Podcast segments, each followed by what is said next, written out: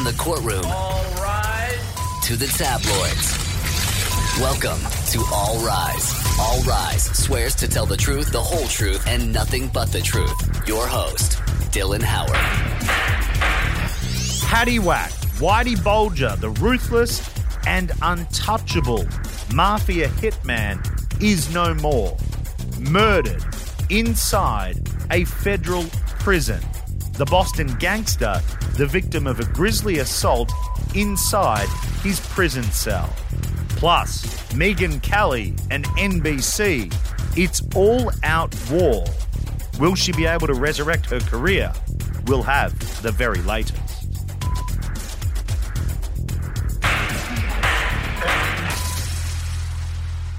I'm Megyn Kelly, and I want to begin with two words.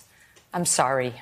What began as a slow motion exit from NBC News has seemingly turned into an all out legal battle. First, Megyn Kelly's 9am show was cancelled last week amid a controversy over blackface and racism. What is racist? Because because so truly, you do get in trouble if you are a white person who puts on Yes. blackface Yes. for Halloween, or a black person who puts on whiteface for Yes. Halloween. Like I, back, back when I was a kid, that was okay as long as you were dressing up as like a character. This despite the fact that Megyn Kelly has a contract and a multi million dollar contract through 2020. Now, her lawyer, Bryan Freedman, is talking about the case publicly and is accusing NBC of leaking against his client. Freedman upped the ante on Wednesday with this statement. He said, quote, Despite my efforts to handle this process confidentially, NBC News is allowing the media to run with completely false and irresponsible reports that disparage Megyn by erroneously claiming she has ever asked for more money than her contract requires. He went on to say if NBC News is not the source, then they have a responsibility as a news division to correct these false claims. Joining me on the line is attorney Richard Roth, a expert who has represented many corporations, privately held businesses, CEOs along with celebrities, athletes, and many other professional sports organizations. Richard Roth, this seemingly has turned into an all out brawl between the Kelly camp and NBC. It has, and and I don't know if you know. Be careful what you wish for. I don't know if NBC really wants to have this fight with Megyn Kelly. Uh, Megyn Kelly, notwithstanding the recent news, has a lot of followers, has a lot of pull. NBC has uh, has know, Brian Williams has been uh, kicked out.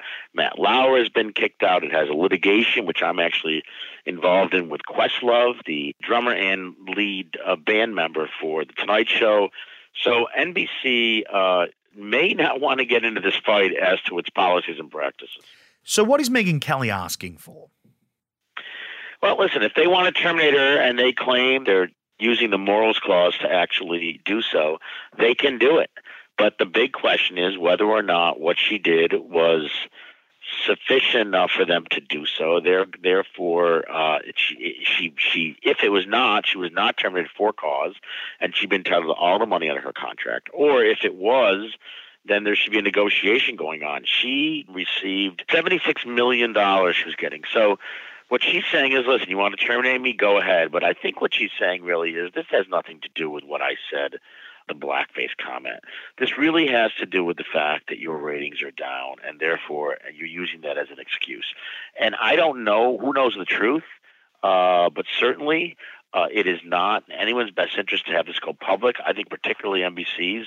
She is a she will be, I believe, a sought after person. Uh, let's not forget how short the memories are of Americans and, and of people in general. Brian Williams, not long ago, was uh, there was an investigation in connection with his uh, telling mistruths, and now he's re- leading one of the most popular shows at 11 p.m. called The 11th Hour on MSNBC. So he's back. So I don't know if NBC wants to fight this fight because Megyn Kelly will be back. The question is where and when. That's interesting because I don't tend to think that she will be back. My concern is for her that she was a very popular figure at, Fox News. She seemingly deviated from the right to somewhat liberal views and an advocate of the Me Too movement with NBC. I'm not sure where she would end up. That's the cold, harsh, perhaps financial reality for Megyn Kelly. Yeah, you're you're right, but we are talking about an extremely bright, extremely sophisticated, extremely personable, and and and very much in demand woman. Uh, she is not to mention she's beautiful, so she does have a big following, and I think that NBC may be realizing that that her place was not to be put on nine nine a.m. after a talk show and interviewing people on non controversial issues. Really, she was not as much in the public scene as she was on, at Fox.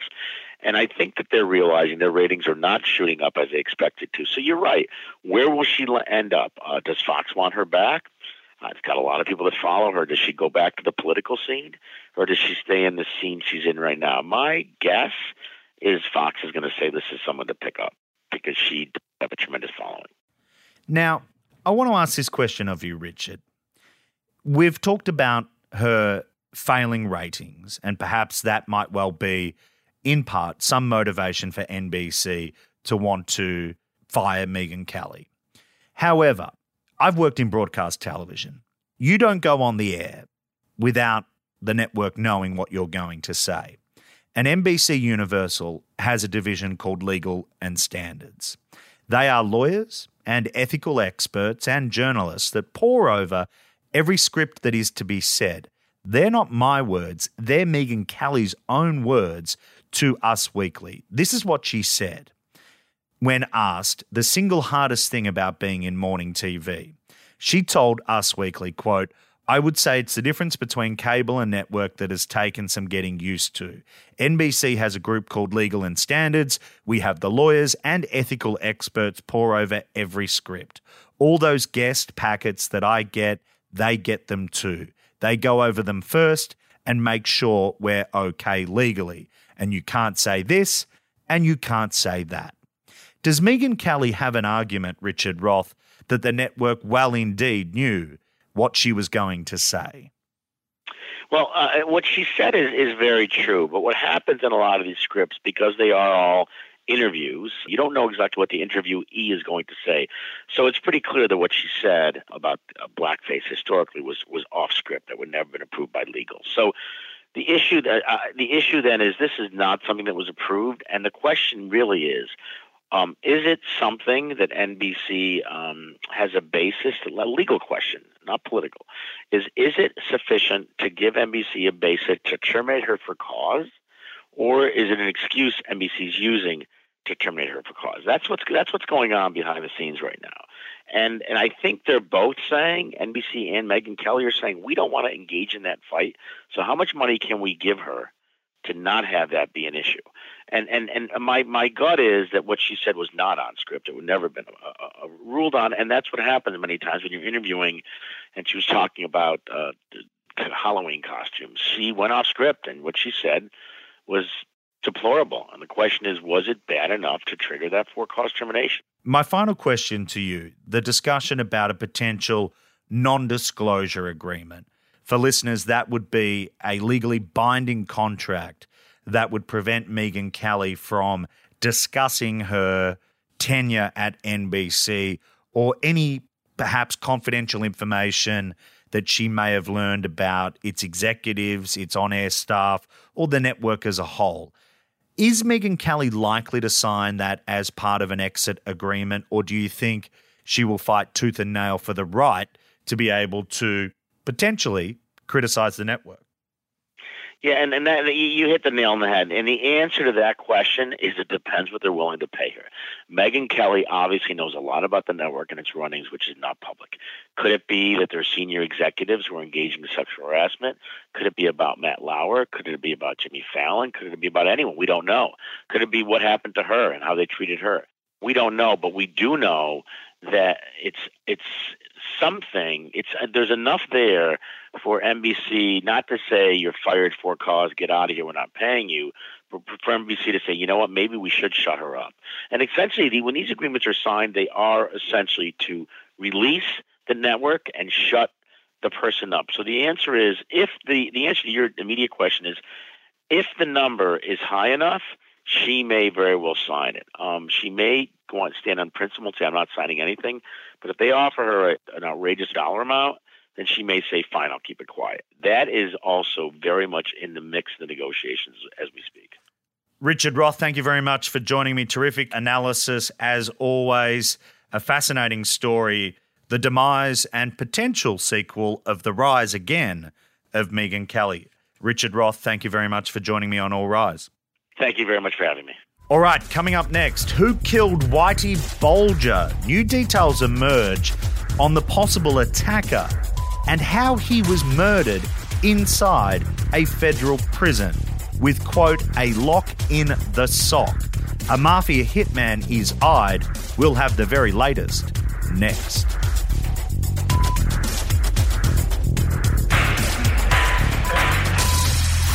Breaking news. He was the inspiration for Jack Nicholson's character in Martin Scorsese's The Departed. Whitey Bulger, one of the most notorious gangsters in American history, murdered inside a high security federal prison in West Virginia. The notorious mob boss killed in such a heinous way that his attackers tried to cut out his tongue. Joining me on the line is a friend of the program, Larry Lawton, who has previously been in prison himself and was arrested in 1996 in connection with organized crime and jewelry heist robberies that sentenced him to 144 months in federal prison. He's now out, his life turned around, but he has a tremendous insight into what would have gone on to see James Whitey Bulger murdered. Larry Lawton, from your side of things, how was an 89 year old federal prisoner killed under government watch? Well, you know, there was a lot of mistakes here made, uh, Dylan, and, and I do have a lot of insight, as your, your listeners might know. I was in federal prisons just like he was, maximum security prisons, and understand the politics and everything that goes on. And the problem with this whole case, and and uh, this guy Whitey Bulger was a, a piece of garbage. I want to get that straight. He wasn't respected on the criminal end, or respected on obviously the free world or the civilian end as people in my private life. And I think it's important to understand that, Larry. The reason he wasn't respected on the criminal side was because he was perceived to be a rat, somebody who turned informant and was indeed an informant for the FBI covertly for a number of years. Oh, it wasn't perceived. He was. It's in documents and, and, and tape recordings and everything else. And as a man who used to actually uh, investigate that by what I mean pulling paperwork, understanding what the court says, what's actual testimony by not only people, even Whitey Bulger. He was a dead rat, so he's not perceived. And the problem in this whole case, Dylan, is this man uh, went to a federal prison and how the system works. And I'm going to give your your uh, listeners an insight. When a person gets transferred to another prison, they have to go what they call captain's review. The captain of a prison is the head of security. Obviously, the warden is the, the overall in charge, but the captain heads up security. So whenever a person goes on to a, a yard, they call it, or into the compound or general population, you have to go in front of a captain's review. I did it many times. When I was in maximum security prisons, I actually had to wait in the hole. They call it the special housing mm-hmm. unit or SHU, or as most inmates will call it, is the hole. And you wait on the captain to evaluate your case. He will interview you. He will look into your jacket, see if you are a snitch, see if there's anybody else on that yard who might want to hurt you. It could be gang members, uh, uh, uh, fighting gangs or warring gangs, or in this case, Whitey Bulger had uh, Freddie Geas on that yard, and Freddie Geas was part of the uh, uh, Irish mob up in the Boston area. So Freddie Geas had nothing to lose, and they knew this. He was killed within three hours. He got on that yard 12 hours, three hours on. This is yeah. what gets me. How silly, how stupid are the authorities at that prison at Brewston that they would allow this mobster to go into the general prison population knowing that there were enemies? You know, he, not only stupid, total negligence. And I, I personally believe there there's more to it. And I think they they sentenced him to death. They put him out there knowing he wouldn't last. We are talking about a very violent prison, maximum security federal prisons. This is a big uh, misnomer out in the, in the free world. People would say, "Oh, I'd rather go to a federal prison than a state prison." That's not true in in light of maximum security prisons. And let me explain why. Because in a maximum security prison, in, in the feds, you have the worst of the worst. And here's the here's the difference between state and fed. If you're in a state prison and there's overcrowding or there's excess abuse or if they don't feed you right, the person in the in the state prison will file what they call a federal writ, a federal lawsuit in a way to the federal courts trying to fix the problem. A federal judge, and it's been done many times, will order a prison to release inmates to fix the food problem or hold that warden in contempt and put him in jail. They're very strict about it. But when you're in federal prison, Dylan, where are they going to file to? A federal judge will never go against the federal prison because they, in, in, in essence, they would be saying, I am sentenced the person to a place that I know is wrong. Why would I do that? So they never go against the federal system unless it's so blatant and it's so political. And, and this case, I think, has gotten to the attention of people. One, they know the backstory and how the system works, Dylan. That captain of that facility and the warden should be held not only they should be held criminally liable. And I am my opinion is they should be sued, they should lose millions of dollars. And here's what the difference, what I believe. Whitey Bulger was a piece of garbage. They should give that money to his victims. Whatever he did wrong in this, and he's dead. That's over. In in in essence, they saved the government a lot of money. They would have had to house him. They would have had to do his med- medical. They saved this the government millions of dollars. And what they should do is give that millions of dollars to the victims of Whitey Bulger. So the main suspect in this is, as you mentioned, Freddie Geas. He's a mafia hitman from Massachusetts. He's the prime suspect in the murder of this crime boss. You worked in organized crime. I want to try and dig a little bit deeper into this. Would it have been known that Whitey was moving to US Penitentiary Hazelton and this would have been set up, or would it have been a random, here's my opportunity attack? No, he was set up. And, and what you said is very good. Uh, like anything else, Dylan, the network of people coming from prisons and transfers, and uh, as I actually mentioned, you hide what they call a kite or a note. And what you do is you suitcase it. And if I went from one prison to another prison, Dylan, I could suitcase something, and I've done it. Suitcasing and get your audience to understand that is when you hide something in your rectum. You actually put it in a cellophane or a toothbrush holder, to, you know, one half of a toothbrush holder, taped with masking tape, and you leave a note, a knife, drugs, anything you want in your rectum you could transfer throughout the whole system. So people went from one prison to another prison. They knew Whitey Bulger was going to Hazelton. Not only did they know that, believe it, we had guards that would tell us what's going on, who was a snitch, check out their jacket. And we know what is going on in that prison, Dylan. So what would happen in this case, he, they knew he was coming. They knew what unit he was going to go to. So there was no question that this man was set up to be murdered in my mind. What I don't get though is that Freddie Geas, the suspect in this murder, along with others, he was only tried and convicted along with his brother and their mafia boss, Arthur Nigro, for a string of vicious murders in 2011.